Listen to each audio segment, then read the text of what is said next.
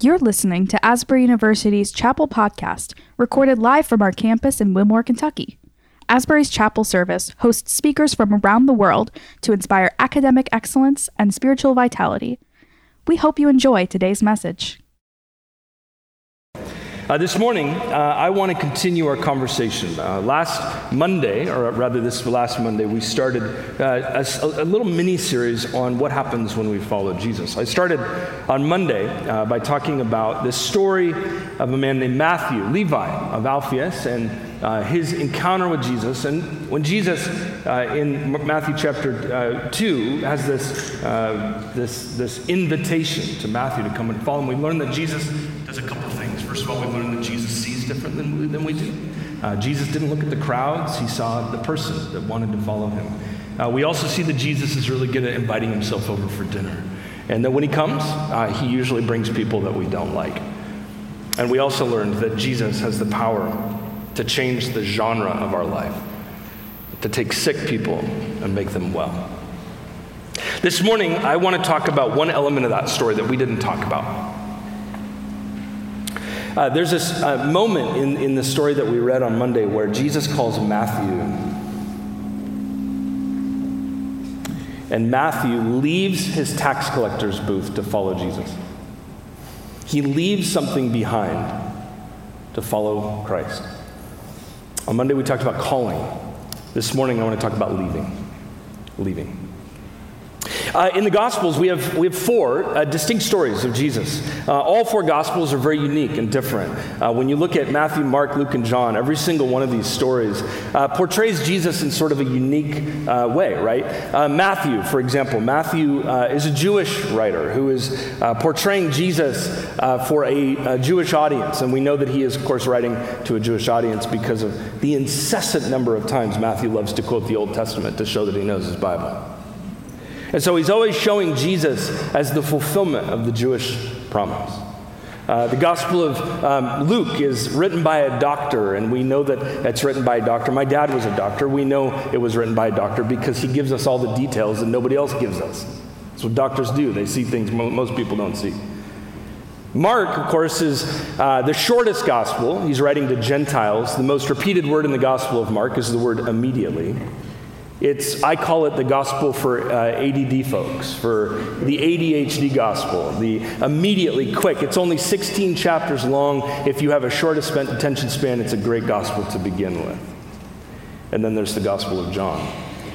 John is like an artist uh, who is in a coffee shop doing uh, beat poetry, who's like got a Hebrew uh, tattoo written right here, and, and, and he just tells the story of Jesus in this sort of flamboyant, in the Word, in the beginning was the Word, and the Word became flesh.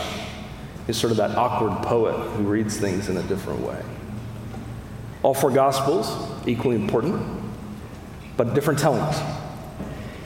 And so it's important when you're looking at these Gospels to see the things that all of them tell the same. And it turns out in all four Gospels, there is one similarity for the calling of Jesus. Jesus is always inviting people, come, follow me, akoloutheo, come, leave behind your life and come follow me. And in each gospel, Matthew, Mark, Luke, and John, in every gospel, the calling of Jesus includes leaving something behind, walking away from something. Let's take a moment and look at this gospel.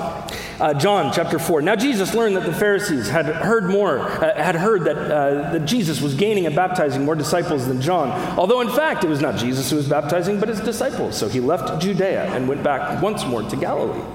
Verse 4. Now he had to go through Samaria, so he came to a town in Samaria called Sychar, near the plot of ground Jacob had given to his son Joseph. And Jacob's well was there, and Jesus, tired as he was from the journey, sat down by the well, and it was about noon. And when a Samaritan woman came to draw water, Jesus said to her, Will you give me drink? His disciples had gone into town to buy food. And by the way, it's really interesting. Uh, in John's gospel, Jesus often does his best stuff when the disciples are off at lunch. They're somewhere else, they're not in the room. And it's, it's funny to me as a follower of Jesus how Jesus is really good at doing uh, his best stuff when I'm not in the room. Often feels like that. He's sovereign, he's Lord. But we learn some interesting things both about Jesus and this woman in this story. We learn three things about Jesus and we learn three things about the woman. The first thing we learn about Jesus, first of all, we learn about the mission of Jesus. This line that John uses, now he had to go through Samaria. That's a, an odd line for New Testament scholars because Jesus is going from down below, a place called Judea, to a place called uh, uh, Galilee, which is up to the, to the north. So he's going from Judea to Galilee. And in between is this land called Samaria. Now, Samaria is filled with people called Samaritans. And a Samaritan is basically a half Jew. They were the result of the intermarriage between Assyria and the Jews in that year, 722, when Assyria had conquered uh, the northern uh, part of the kingdom. They are, in, as it were, they weren't full Jews. You could say they were Jew ish. Bible nerds unite. That was funny. the Samaritans were seen as essentially the lowest of the low. We actually have evidence in the first century that it was illegal for a Jew to even say the word Samaritan. It would make you dirty to even say the word. And we know that between Judea and Galilee, this land called Samaria, there was actually a road that went around Samaria. So that if you were a Jew and you had to go straight, you wouldn't go straight through, you would go around. So as to stay away from the dirty folks. And so when John says that Jesus had to go through Samaria, it's a bit perplexing because he didn't have to go through Samaria. He could have easily gone around as everyone else would have in the first century. No, it's not saying that Jesus had to in the physical sense. It is saying that Jesus had to go through Samaria because he was on mission. He knew part of his calling in the world was to not be the person who went around the dirty. Rather, Jesus is the kind of Messiah who goes directly to the dirty. He had to go through Samaria. Jesus refuses to walk away from those whom God is running towards. So he had to go through Samaria. We learn about the mission of Jesus. We also learn about the humanity of Jesus. In two verses, did you notice that Jesus is described as tired, hungry, and thirsty? Incredible comments about God.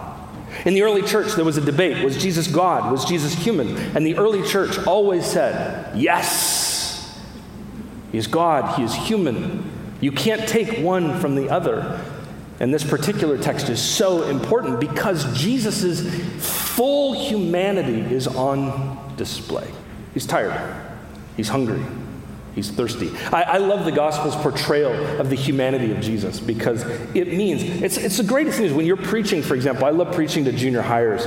Junior, they really need God. So when I'm preaching, to a middle schooler, it is actually very liberating to be able to stand up and say to a bunch of kids who are trapped in a body filled with hormones and all these sort of things, to say, Isn't it great news that we worship a God who had to endure pu- puberty as well? He had to experience the whole thing. What great news. Name one other God that gets tired, hungry, and thirsty as a human. Remarkable. He's a full human. And it's actually as he sits by the well, resting, that he sees this woman.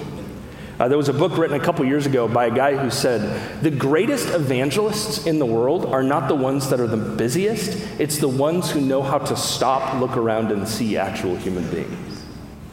Jesus stops to see. And then we learn about the humility of Jesus. He asks for a cup of water. Astounding because we believe Jesus was God. Catch the irony. The one who invented water is asking for a cup of it. The one who was there at the beginning with the Father, creating all things, is here saying, Hey, can I have a cup of water? I'm totally struck by the fact that Jesus enters into the limitations of humanity. Could he have made water come out of anything? You bet he could have made water out of anything. But he limits himself and he becomes, you would say, he becomes needy, a full human.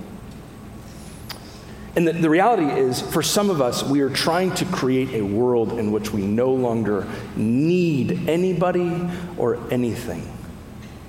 And the minute you do that, you cut out what it means to be a true human. Jesus was needy because he was a true human. Now, we also learn about the woman. First of all, we learn that she's very desperate. How do we know she's desperate? Well, first of all, I want you to notice what time of day she comes to this well. She comes at noon. Now, for us as modern readers, we would go, there's nothing significant about the noon hour. I do all sorts of things at noon. I go to lunch, I take a walk, I skip a class I'm supposed to be teaching.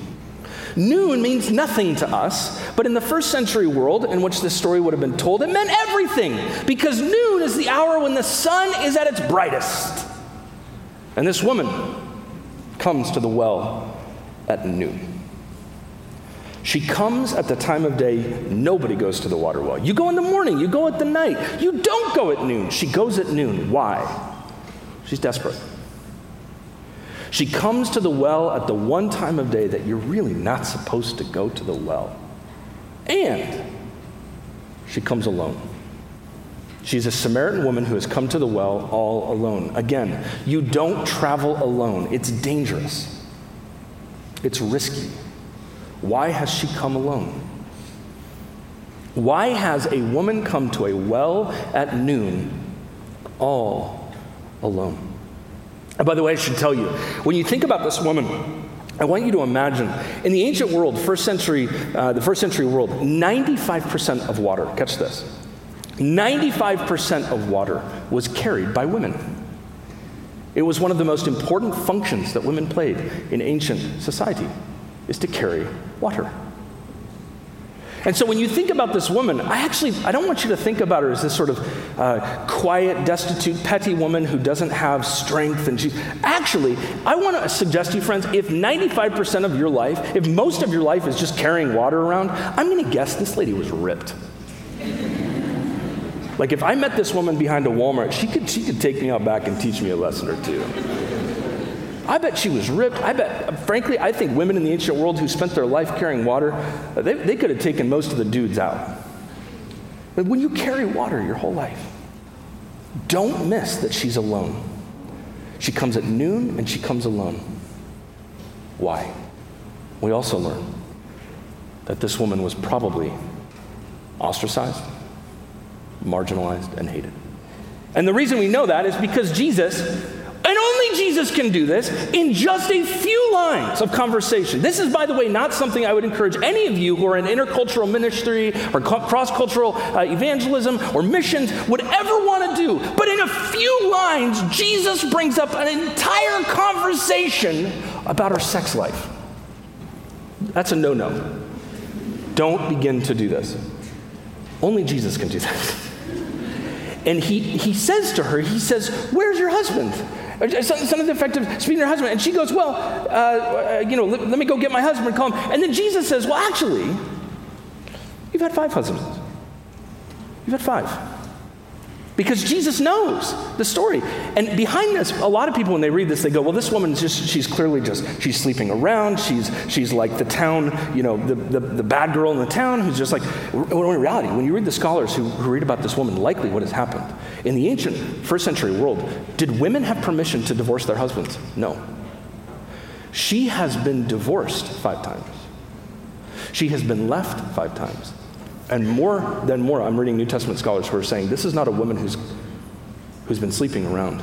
This is more likely than anything sexual abuse. A woman that has spent her life being abused in her town. And so you ask, why in the world does she come alone? Why does she come at noon at the wrong time of the day? She's alone at the wrong time of the day because nobody else would go with her. She has no hope. And she certainly has no friends. This is a woman who has experienced a life of marginalization, of hatred.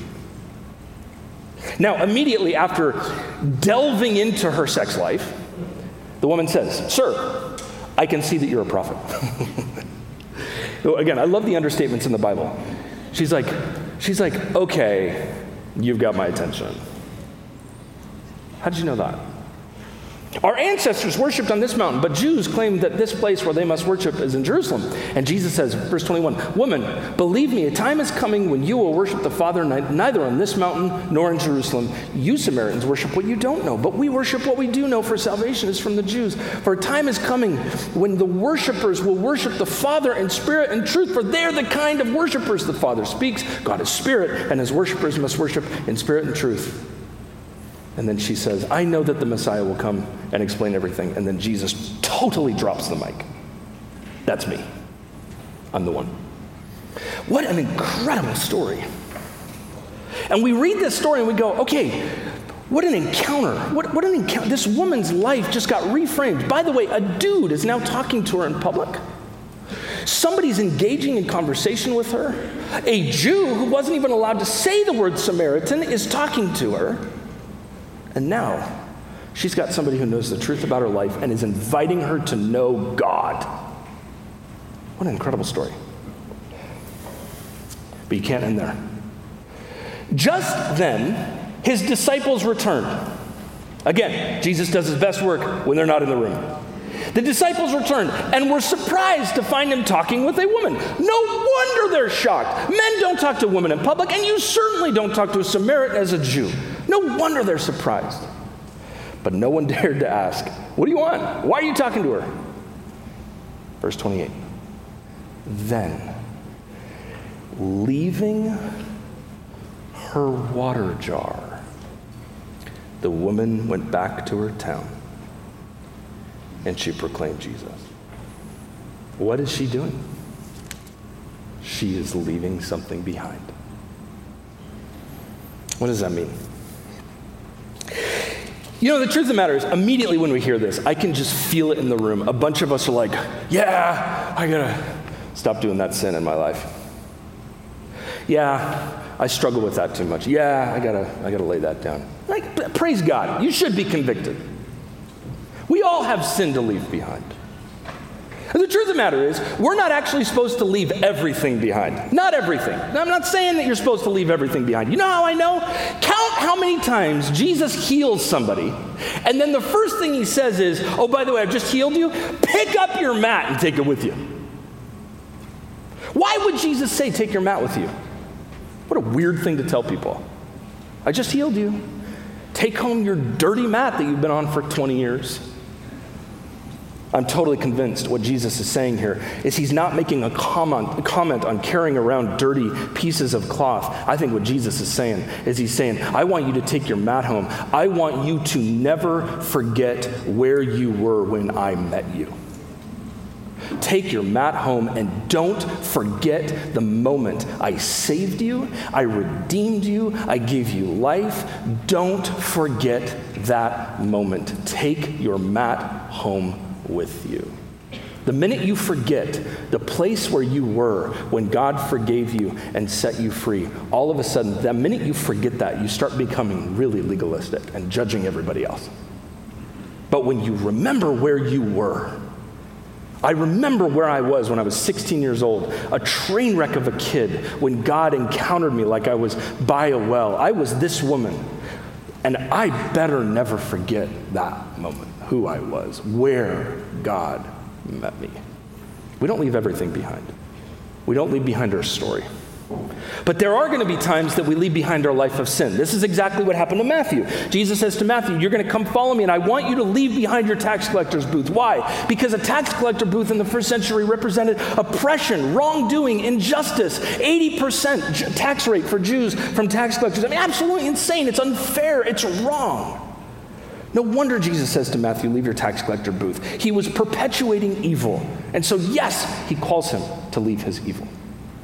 Part of leaving things behind, folks, is leaving behind the evil doing that you do. I remember years ago, pastoring in Portland, uh, we finished a church service and we were, you know, we were cleaning up after a church service. It turns out, you know, after a church service is done, like somebody has to come through and pick up the garbage. Did you know this? Angels don't do it for you. Be great if angels came through and picked up all the coffee cups. Christians make a lot of coffee cups. We were picking up all the garbage. People had like left behind their journals and stuff. I read them all. And we found, after church service, this little tiny bag of meth.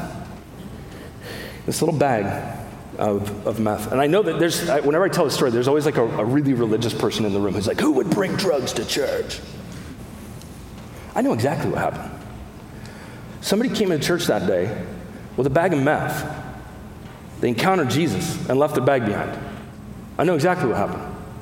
They had the same encounter Matthew had an encounter with the living God, and they realized, I cannot live these two lives. I have, I cannot serve two masters. I can't. The, woman who started the denomination that I'm a part of, I'm a part of a funky denomination called Foursquare. There's all sorts of things about it that drive me mad. I'm so glad I'm in a family, but it's a weird family. The woman who started our denomination, Aimee Semple McPherson, there's this great story from the early 1900s, back in the days when churches were segregated, uh, when, when African Americans and white people didn't worship together, and there was all this just horrible animosity around if, if they could worship together. Also, and Aimee one Sunday gets up to preach in the early 1900s, and she gets up to preach, and she's standing up in front of the church in front of Angelus Temple, and she's preaching, and these guys in KKK robes come and sit in the front row. And, and, and she begins, she stands up to preach, and they start berating her. And they're like, Who are you? You know, like, you, you, you're, you're, you're doing horrible things. You shouldn't allow, that, allow black people, white people to worship together. And they start yelling at her. And Aimee Semple McPherson, this sweet lady, stands up. She preaches. They're yelling at her. And she stops the sermon and she looks right down at him. I'm not looking at any of you. She looks right at him. And she takes her hand and she slams the table and she goes, Repent! In a very beautiful woman's voice. Repent, for the kingdom of God is at hand and you are in sin. There was a person from the LA Times out in front of the church in the park across the street who snapped a photo of a pile of KKK robes of men who met Jesus and left behind their sin. What are you leaving behind? It very well could be sin. It very well could be an attitude. But here's the funny thing about leaving things behind because it's not always it's not always about leaving bad things behind. We tend to think of repentance. The Hebrew word for repentance is a, a beautiful word in Hebrew. It's the word shuv. It means to return or to go back. In fact, you know that line in the Old Testament that says, From dust I came, to dust I will repent. Shuv, return. The idea of repentance is going back to something. And we tend to think of repentance as like, okay, repentance is I'm going to stop doing bad stuff and I'm going to start doing good stuff. I'm going to cut out the bad and just do good. That is not repentance. Repentance is not stopping bad things and doing good things, it is turning from evil things to God. And that is a very important part of repentance, turning from evil to God. But I got to tell you this as well. There are times where repentance is not turning from evil to God. Sometimes repentance is turning from things that we thought were good back to God. It is not about going from bad to good, it is about coming back to God. And this woman, she leaves behind her water jar. What an important thing. Her life was about this water jar. Imagine the miles she had carried with this water jar. Her entire identity was this water jar. And she leaves this good thing that brought life, that watered homes, that gave a bath once a month. She leaves a good thing to follow God. I got to tell you, I love how many women in the New Testament there are who are in really horrible positions who Jesus encounters and frees. I love, for example, the story of Mary. You think about this. When Jesus was born, imagine having a friend. Imagine having a 15 year old friend who came to you and said, I'm pregnant, but I never had sex. I have a hard time imagining I would believe that young woman. I would probably be like, what? No. I can't, I, I, no, no, no I, I, people get all sorts of things past me, but that one, no. I'm going to tell you what. I'm going to bet you for 33 years. I'm going to bet you for 33 years, Mary, for 33 years, lived under a cloak of suspicion that she lied the whole time. Oh, you were just, you just had an encounter when you were 15. You never told us about it. You claim it's God. What a great moment it would have been to be in the room when Jesus resurrects. Mary's in the room. To see Mary's face when Jesus resurrects and he shows up with his scars. I just, I can only imagine that Mary was like, I told you. She was redeemed.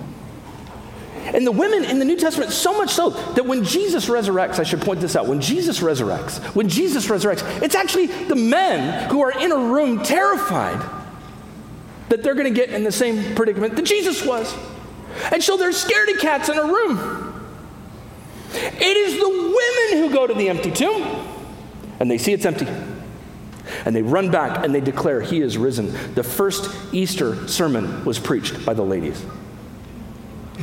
Can women preach?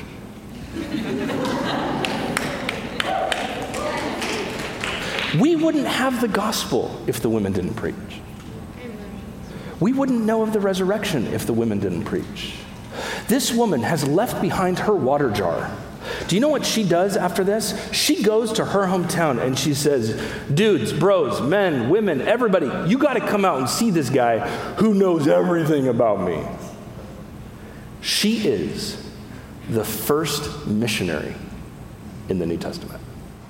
A woman who has left behind her old identity to proclaim the living God.